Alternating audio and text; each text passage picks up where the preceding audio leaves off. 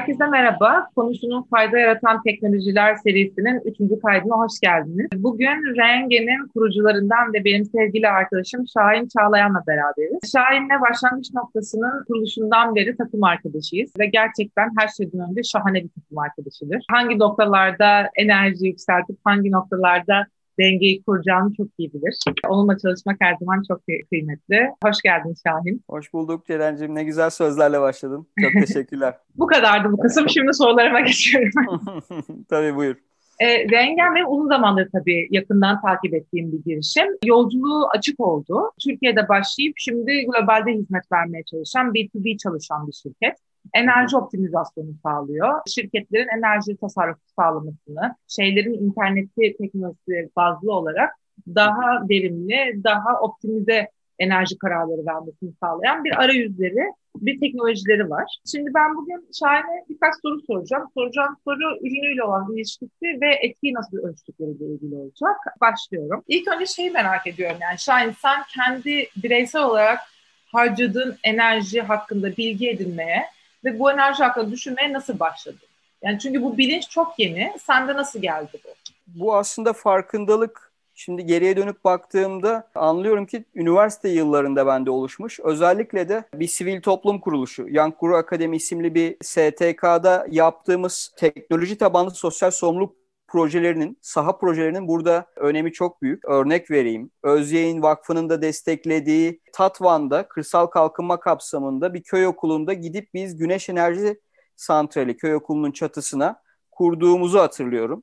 Bunun yanında farklı farklı okullarda, köy okullarında yenilenebilir enerji, enerji verimliliği bilincini arttırmak için seanslar yaptığımızı, eğitimler verdiğimizi, işte daha böyle özellikle yeni nesili ortaokul, lise öğrencilerini temiz enerji, verimli enerjiye daha çok böyle yakınlaştırmak, onları motive etmek için bilgisayar oyunları tasarladığımızı Teknokent'te bir şirketle. Bu tür aksiyonlar şimdi geriye dönüp baktığımda ben de temiz enerji, enerji verimliliği ve o sürdürülebilirlik bilincini yaratmış henüz daha öğrenciyken. Kaç ee, Bir de kaç yılları mı? 2000 2009, 2010, 11 diyebilirim. Üniversitede ikinci, üçüncü, dördüncü sınıflardayken. Sonra zaten 2011'de mezun oldum ve ondan sonra da burada edindiğim bu aslında nosyonla biraz da sosyal girişimcilik nosyonuyla sonrasında şirketimizi kurduk. Oradaki yine proje arkadaşlarımla, orada yol arkadaşlığı yaptığım, birlikte bu projeleri yaptığımız arkadaşlarla. Tabii bu geçiş o kadar hızlı ve direkt olmadı. Önce farklı yerlerde Amerika'da, e, Almanya'da hem akademik hem endüstride çalıştım. Oradaki nosyonu da aldım ama o içimizdeki girişimcilik virüsü bir kere girince çıkmıyor. Arkadaşlarımızla sonra kendi işlerimizden ayrılıp bu şirketi kurduk. Şirketi kurarken de Reyengen'i yine YGA'da öğrendiğimiz bir şey, bir kavram. Kendine yapabileceğin en iyi yardım başkalarına yardım etmekten geçer kavramı. Egosuzluk, bensizlik ve pozitif etki yaratma odağı. Aslında enerji verimliliği, sürdürülebilir enerji, temiz enerji zaten background'umuz enerji sektörü olduğundan aslında seçebileceğimiz yeni nesil en güzel dikeylerden birisiydi. Tabii ki bizim üniversiteden, ODTÜ Elektrik Elektronik Mühendisliğinden mezun olup çok farklı alanlara gidenler de var. Daha yüksek maaşlar aldıkları, daha potansiyelli, sektörün talep ettiği farklı yerler de var. Nükleer gibi, kömür gibi. Ama biz zor olanı seçtik ve biraz böyle aslında sanki fırtınaya karşı, bu rüzgara karşı kürek çekmek gibi bir şeydi. İlk yıllarda çok zorlandık bu yüzden. Güneş enerjisi projeleri yaparken, enerji verimliliği kavramını yaygınlaştırmaya çalışırken ama günün sonunda yani güneşi balçıkla sıvayamayacağın gibi bu bir gerçek. Dünyada global bir trend. Burada dünyadaki şu 4D ve 1E trendini de söylemek isterim. 5'en 1K gibi oldu ama bu 4D dekarbonizasyon, diregülasyon, dijitalizasyon ve desentralizasyon. İngilizce kavramları Türkçeleştirmeye çalıştım. Gayet Bunun yanında da elektrifikasyon diye de bir kavram var ve bunlar çok büyük dalgalar, çok büyük trendler. Bunları da gördük şirketi kurmadan önce. Silikon Vadisi'nde bir sene geçirdik. Singularity University isimli bir executive programı ben tamamladım. Orada öğrendiğimiz şekliyle bu Moore yasasını baz alıp üstel olarak gelişen teknolojiler yani yapay zeka gibi, robotik gibi, nesnelerin interneti, blockchain gibi bu tür teknolojileri baz alıp dönüşen sektörler giderek de daha hızlı yaratıcı yıkıma uğrayacak, kırılımlara uğrayacaklar ve bu yaşadığımız kırılımlar da sadece sektörlerde değil yani tarım, enerji, eğitim ve benzeri değil bütün hayatımıza devletlerden kamuya, aile kurumuna kadar sirayet edecek. Zaten Faruk Bey de daha yeni başlıyor kitabında da bunu çok güzel anlatıyor. Onu da gördükten sonra biz enerji sektörünün geleceğinin aslında dağıtık enerji, temiz enerji, yerinde enerji üretip daha verimli şekilde tüketmek olduğunu gördük.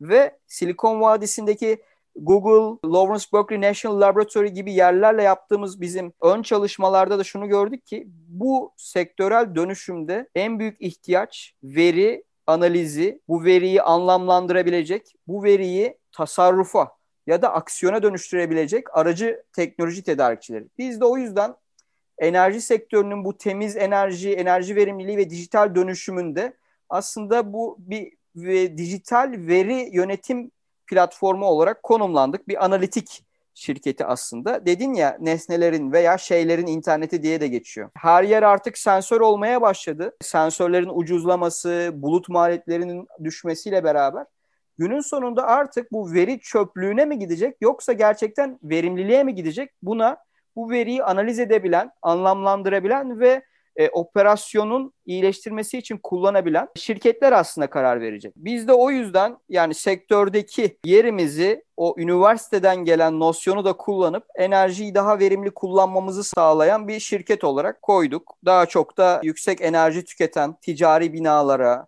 endüstriyel tesislere, kamuya yani aslında enerji verimliliği bilincinin olmadığı ve böyle e, enerjinin har vurup harman savrulduğu yerlere odaklandık ki etkimiz büyük olsun. Birim projede, proje eforunda yarattığımız karbon ayak izi düşüşü, kurtardığımız ağaç sayısı çok daha yüksek olsun diye. Ki öyle de oldu. Şu ana kadar geldiğimiz noktada megatonlarca e, karbon ayak izi düşürdük. Yani on binlerce ton mertebesinden bahsediyorum. Ve bu etkimizi de sürekli olarak ölçüyoruz. Birazdan belki daha detayda bunu konuşuruz. IFC'ye çeyreklik olarak bunu raporluyoruz. Çünkü IFC'nin dolaylı bir yatırım yaptığı bir şirketiz bir fon üzerinden. O yüzden de hem kişisel bilinç hem de şirket bilinci olarak hem de ülkemizde de bunu yaymaya çalışan, bunun aslında savunuculuğunu yapan bir şirket olarak üzerimizde çok büyük sorumluluk olduğunu hissediyoruz. Karbon vergisi sence ileriki 10 sene içerisinde uygulanabilecek bir şey mi? Belki de çok daha hızlı olacak. Bazı ülkelerde bu mekanizmalar kuruldu. Karbon offset mekanizmaları, karbon disclosure e, mekanizmaları e, artık çok büyük kurumlar yeni yatırımlarını yaparken o yatırımın sadece finansal fizibilitesine değil, bunun yaratacağı karbon ayak izini de hesap etmeye, bu geri dönüş analizlerine koymaya başladı. Çünkü devletler verdikleri teşvikleri de keza vergi gibi yaptırımları da artık topyekun karbon ayak izine göre yapıyorlar ve birçok kurum da bu e, yıllık yaptığı karbon ayak izi raporlamasını daha önceden gönüllü olarak yaparken artık bazı ülkelerde bu zorunlu hale geldi belli hacmin üzerindeki büyük kurumlara. Türkiye'de örneğin öncü kurumlar bizim hani çok vizyoner, öncü diyebileceğimiz kurumlar bunu yapıyor sadece. Daha tabana yayılmadı. Ama giderek uluslararası fonlara, kredilere ulaşma, uluslararası yatırımcıların baskısı ve bu tür şirketlerde yeni nesil aslında Z jenerasyonu veya milenyılların artık bu şirketleri seçerken hangi şirket daha sürdürülebilir, hangi şirket doğa dostu baskısıyla şirketlerin yönetim kurulları artık bunu da bir parametre olarak alıyorlar karar verirken. Dolayısıyla beklediğimizden çok daha hızlı şekilde karbon ticaret mekanizması, karbon kredisi ve benzeri mekanizmalar hayata geçebilir. Bu blockchain'in de getirdiği yatay teknoloji etkisiyle, hızlandırıcı etkisiyle bu çok çok daha hızlanabilir. Bana öyle geliyor ki bireysel karbonunuzu ölçmenin ve bunu alçaltmanın teşebbüsleri ve pratiği olmadan topyekun bu sisteme geçmek çok zor olacak. O yüzden mesela bizim bireysel olarak ne kadar karbonlu bir hayat yaşadığımız bilincinin oturmasının da gerektiğini düşünüyorum ben. Kesinlikle. besleyen şeyler. Kesinlikle o tür e, bireysel karbon ölçüm mekanizmaları hatta mobil uygulamalar bile çıkmaya başladı. Evet. Burada bir örnek vereyim. Ben de geçen gün öyle bir bireysel karbon sıfırlama ve kurum karbon sıfırlama diye iki tane şey var, ayrım var. Ona üye oldum ve pledge ettim. Yani commit ettim. Hayatımda, kendi kişisel hayatımda Hani bu kullandığım uçaktan arabaya, tükettiğim ete kadar bunların hepsinin etkisini belli dataları girip ölçtüğüm bir tool var. Sonrasında bu senin yarattığın yıllık topyekün karbon ayak izini kişisel bazda sıfırlayabilmen için önerileri de sunan bir e, aslında algoritmik bir şey var orada. E, recommendation veya hani nasıl diyeyim daha basit anlamıyla sana öneriler sunan bir matris var. Eğer ki yüksek karbon tüketiyorsan orada daha böyle efektif ve daha büyük eylemler. Düşük karbon tüketiyorsan daha böyle olabilitesi yüksek eylemlerle senin bireysel karbonunu sıfırlamana bir yol planı sunuyor. Bir, bu bir web uygulaması. Hatta bunu pledge edersen e, ve bunu yaparsan sonra da sana bir sertifika veriyorlar. Leaders for Climate Action. Buraya üye oldun. Aynen. Bunu bunu tamamladın diye sana bir sertifika da veriyorlar ve bunu bütün sosyal medya hesaplarında paylaşabiliyorsun. Gerçekten şey farkındalık yaratıcı, motive edici ve kişiden başlayıp kuruma götürüyor olayı. Evet. Sonra da kurumunla alakalı bütün karbon ayak izi çıkardın. Bizim kendi işimiz olduğu için bu benim çok ilgimi çekti. Biz de zaten gidiyoruz büyük kurumlara ve onların bütün atıklarını, birincil, ikincil, üçüncül enerji tüketimlerinin hepsini ölçüyoruz. Bu verileri depoluyoruz ve sonra bunun karbon emisyon katsayılarına göre eşleniğini buluyoruz. Günün sonunda o kurumun topyekun karbon ayak izini çıkarıyoruz. Bunu biz zaten büyük ölçekte yapıyorduk. Bunu küçük ölçekte kendi hayatım için yaptığımda ben de baya böyle çakralar açıldı diyebilirim. Evet. Dediğin çok doğru. Kişiler bunu sahiplenirse, o farkındalık oluşursa zaten o kişi gittiği kurumu da o şekilde dönüştürür ve aldığı her kararda o bakış açısıyla hareket eder. Bu uygulamanın web uygulamasının linkini aşağı bırakacağım ki de beraber bunu öğrenen herkes kendini belki bir noktada bunu denerken bulabilir diye. Çok hoşuma gitti. Tabii ben senelerdir bunu bekliyorum. Nasıl bir ölçümleme yaptıklarını da çok merak ediyorum bu arada. Podcast'ı kapatır kapatmaz ona bakacağım. Yani 15 dakikalık bir taksi yolculuğuna gitmek ve 200 gram balık yemeğinin karbonu arasındaki farkı falan çok merak ediyorum. Hı hı. Hepsinin katsayıları var. Hepsi matematiksel olarak yapılmış, hesaplanmış. Arkada bir engine, motor bunu hesaplıyor. Aslında universal olarak kabul edilmiş çarpanları var. Nasıl ki bir ton kömür yaktığınızda o kömürün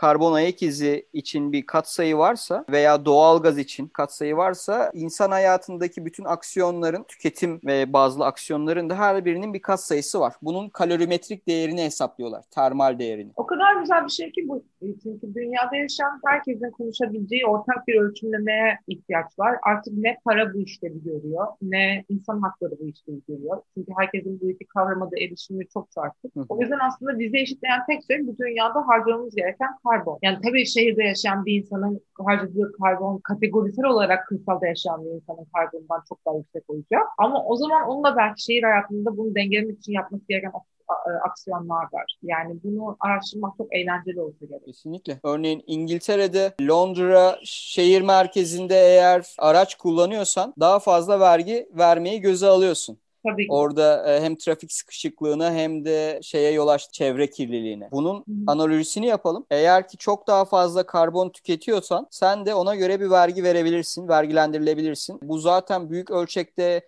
endüstriyel tesislerde, enerji yoğun çalışan işletmelerde bu uygulanmaya başladı. Bunu kişilere indirgediğin ve bunu çok detaylı bir ölçüm mekanizmasıyla takip ettiğin zaman orada da bir belki e, bir cryptocurrency bile olabilir. Yani insanlar arasında bu bu tür alım satımlar için mesela sen kendi karbonunu offsetlemek için belki başkasından negatif karbon satın alabilirsin gibi gibi Abi, şeylere doğru gidebilir. İşte sadece ot yiyip e, meditasyon yapan bir insan olarak bütün tasarrufunu yaptığım karbonu daha sonra yeraltı piyasalarında şehirlere satabilirim mesela. Bir iş Aynen öyle. olabilir yani. Bence çok da güzel olur. Herkesi de motive eder bu. Çünkü biliyorsun insanoğlunu en çok motive eden şey finansal teşvikler. Çok güzelmiş bu. Yani sonsuza kadar konuşabilirsin bu karbon hakkında, insanların karbon üretimi hakkında. Ama ben şeyi merak ediyorum. Şimdi birazcık daha Rengen'e bir dönmek gerekirse. Rengen ilk e, işe başladığında nasıl bir piyasayla uğraşıyordu ve şu an geldiği noktada Türkiye enerji piyasası nerede? Yani e, rüzgar ne zaman sizin arkanıza geçti ve ne zaman ürününüzün üstel bir şekilde geliştiğini fark ettiniz? Önce çok kısa Rengen'de spesifik olarak ne yapıyoruz ondan bahsedeyim söyleyeyim. Çünkü bu bilgi gerekli olacak sonraki söyleyeceklerimde. Biz özellikle büyük kurumlarda Fortune 500 dediğimiz ve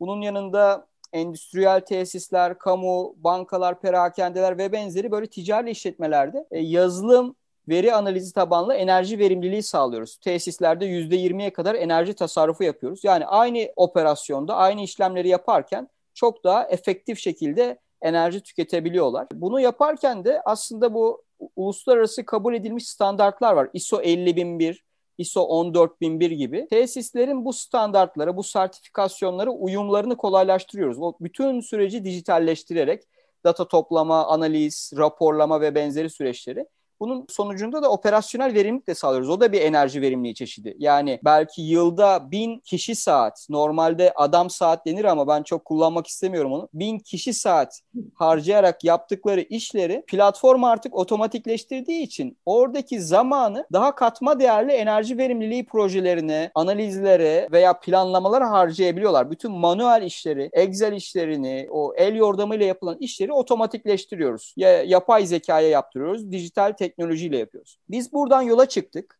İlk başladığımızda 2013 yılında tabii ki Türkiye'de hem kamu anlamında hem de özel sektör anlamında çok büyük farkındalık yoktu. O yüzden çok zorlandık. Farklı farklı projeler yaptık. Güneş enerji projelerinden akıllı bina, yeşil bina projelerine enerji verimliliğinin bu ölçek seviyesinde artışı 2017-18 yıllarına denk geliyor. O yıllarda ulusal enerji verimliliği yönetmeliği çıktı. O bütün kurumlar için bir gerçekten güzel bir teşvik oldu. Türkiye'nin yaptığı, kamunun yaptığı iyi şeylerin başında bu geliyor. Orada özellikle belli metrekarenin üzerinde alanı olan veya belli ton eşdeğer petrolün üzerinde enerji tüketen tesislere belli yaptırımlar getirildi. Enerji yöneticisi bulundurma, ISO 50001 alma. Bu da yeni bir aslında yaptırım. Bunun yanında etüt yaptırma, 4 yılda bir enerji etüdü yaptırma zorunluluğu gibi. Bununla beraber keza bina enerji kimlik belgesi zorunluluğu diğer konutlardan tut büyük kurumlara kadar.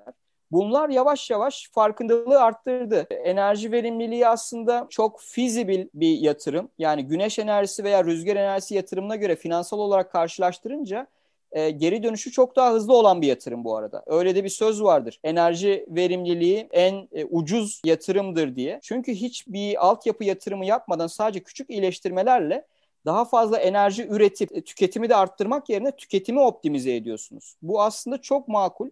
Biraz böyle minimalist düşünce yapısını da gerektirir. O yüzden Japonlar burada çok iyi. Japon teknolojisi. Onların biliyorsun tüm hayatı bir şeyleri optimize etmek üzerine. Bu Six Sigma da zaten oradan çıkmış.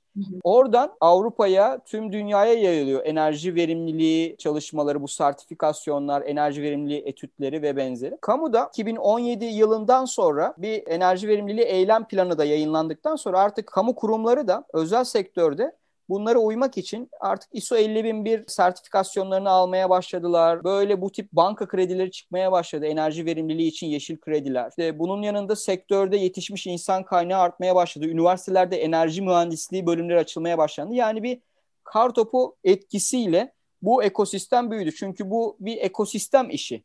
Tek başına bir cengaver, bir Don Kişot çıkıp ben bütün Türkiye'yi enerji verimli hale getireceğim diyemiyor. Kamu, STK, akademi, özel sektör ve bizim gibi yenilikçi teknoloji girişimlerinin burada aksiyon alması gerekiyor. Biz de buradaki şeyi doldurduk. Yerli teknoloji açığını. Çünkü Türkiye çok iyi bir teknoloji kullanıcısı yurt dışından gelen teknolojilerin ama e, hiçbir zaman üreticisi olamadı yeni yeni o bilinç oluştu. Biz de Türkiye'nin hem bölgesel hem de global bir burada oyuncu olabilmesi için enerji yönetimi, enerjide büyük veri analizi, yapay zeka, IoT teknolojilerinin artık üreticisi olup bölgeye ihraç edebilmesi için aslında devletin de desteklediği bir şirketiz. Hem Sanayi Bakanlığı hem Ticaret Bakanlığı bizim şirket ihracat yaptığı için bize birçok teşvik, birçok indirim mekanizması ve devlet desteği, ARGE fonu mekanizması sunuyor. O açıdan da devletin yine güzel yaptığı şeylerden biri bu diyebilirim. Güzel şeyler de oluyor ama Avrupa'ya veya enerji bilincinin çok yüksek olduğu, yenilenebilir enerji penetrasyonunun çok arttığı Avustralya, Almanya, Amerika'da Kaliforniya gibi yerlere kıyasla hala çok gerideyiz. Belki bir 15-20 sene geriden takip ediyoruz. Ama özellikle kamuda, regülasyon koyucularda doğru kişiler, doğru aksiyonları alınca ki burada bir de hakkını vermek isterim. Kamuda Oğuzcan Bey, Enerji Bakanlığı danışmanı, eski Yenilenebilir Enerji Genel Müdürü. Kamuda oldukça vizyoner hareketler yapıp Türkiye'deki bu enerji verimliliği topyekün dönüşümünün öncüsü oldu. Ona da bu vesileyle tekrar teşekkür etmek isterim. Soruna geri dönecek olursam da son 4-5 senede çok büyük değişiklikler oldu ama daha hani buzdağının o görünmeyen tarafı, asıl büyük taraf duruyor. Orayı da işte bizler el birliğiyle bu etki yaratıcı teknolojileri daha da arttırarak bunun finansal mekanizmalarını yaygınlaştırarak yatırımcıları bu tür teknolojilere yatırım yapmaya teşvik ederek aslında bunu birlikte yaygınlaştıracağız. Etkiye yaklaşımımız nasıl değişti? Son 3-4 senede bu kavramın iyice oturduğunu ve piyasanın satır olmaya başladığından bahsettin etki metodlarını değiştirdiniz mi? Bu konudaki anlayışınızı genişlettiniz mi? Nasıl bir yolculuğunuz oldu etki ölçümüyle? Çok güzel soru. Özellikle büyüyen bir teknoloji şirketi olarak biz metriklerimizi hep takip edip ve bayağı veri güdümlü olarak bir operasyon yapıp bunu da sürekli olarak yatırımcılara raporluyoruz. Çünkü biz dışarıdan yatırım almış yani artık belli paydaşları, finansal yatırımcıları olan bir şirket olduğumuz için sadece kendimize değil yatırımcılara da şirketin büyümesi konusunda sorumluluğumuz var. Onlar da bunu metriklerden görüyorlar. Biz Amerikalı Capria Ventures isimli bir etki yatırım fonundan yatırım aldık. Tam da Türkiye'de bu trend, bu ivme hızlanırken 2017 yılının sonlarına doğru. Bu fon bize neden yatırım yaptı? Özellikle gelişmekte olan ülkelerde yani Brezilya'dan Türkiye'ye, Güney Afrika'dan Doğu Avrupa'daki ülkelere kadar bizim gibi yüksek etkili, hızlı büyüyebilecek, yüksek potansiyelli şirketleri seçip biyoteknolojide, enerji verimliliğinde, finansal inclusion'da özellikle kamuya, COBİ'lere, özel sektöre büyük etki yaratabilecek şirketlere yatırım yapıyorlar ki bu dönüşümü bu geçişi de hızlandırabilsinler. Bu da bir büyük bir mindset değişimi. Şu yüzden eskiden yatırımcıların, şirketlerin en büyük aslında kriteri, önceliği paydaşların, hissedarların aslında hissesini veya parasını, karını maksimize etmekti. Yani hiç kimse ben bu kar maksimizasyonun yanında sosyal etkimi de ölçeyim, dünyaya bıraktığım izi minimize edeyim demiyordu. Ama artık yatırımcılar öyle kriterler getiriyor ki Dünya Bankası, EBRD başta olmak üzere bunlar verdikleri kredilerde artık kredi alan o kredi, o kullanışlı daha böyle düşük faizli krediyi kullanan şirketlerin yıllık olarak enerji verimliliği tarafında veya çalışanlarına tutumları, insan hakları, çevresel etkileri tarafında belli iyileştirmelere komit etmelerini şart koşuyorlar. Eğer onu yaparsalar, yıllık etütlerde bunu doğrularsalar Ondan sonra o kredi musluklarını açıyorlar, devam ettiriyorlar. Bunun gibi artık yatırım şirketleri de bizim gibi temiz teknoloji şirketlerine yatırım yapmaya başladı. Yani sadece çarpan, büyüme çarpanı, bu şirkete satarsam ileride kaç çarpanla çıkış yaparım değil. Bu şirket ömrü boyunca ne kadarlık tasarruf etkisiyle kamuya, çevreye fayda sağlayacak onu da aslında artık öngörüp ona göre yatırım yapıyorlar. Senle son 4 senedir beraber teknoloji dünyasını hem içindeyiz hem de izliyoruz. Teknoloji kavramlarını izliyoruz. Sana şeyi sormak istiyorum en son olarak. IoT AI gibi konularda. Çünkü hem bunun eğitim kısmında hem de araştırma kısmında bulundum. Gidişatta seni şaşırtan bir şey var mı? Gidişat herkesi şaşırtıyor bence. Sadece beni değil. Hani şöyle bir şey vardır ya belli eğriler vardır. Yavaş ve hızlı değişen döngüler. Örneğin tarihe baktığımızda süre gelen bir trend vardır belli başlı şeyler örneğin kültürlerin değişimi yüzlerce yıl alabilir. E, altyapının değişimi belki onlarca yıl alabilir. Mesela dünyadaki bu yanardağlar veya diğer tektonik kırımlara bakınca on binlerce, yüz binlerce yılda değişiyor. Yani her şeyin bir ivmesi var. Modaya bakınca aylarda değişiyor. Ama teknolojiye baktığımız zaman artık günlere indi. Yani dünkü bir teknolojik gelişme bugün artık irrelevant kalabiliyor. Yani eskiyebiliyor. Bırakın haftaları günlere indi buradaki duyduğumuz haberler, inovasyonlar, yeni yapılan buluşlar. Çok dinamik bir ortam söz konusu. Burada da yapay zeka ve IoT özellikle bu Gartner'ın da bu körvü vardır bilirsin. İnovatif teknolojileri sürekli olarak her yıl hangisi artık olgunlaştı. Hangisi daha hype, hangisi feasible şu an uygulanıyor diye böyle bir grafikte gösterir.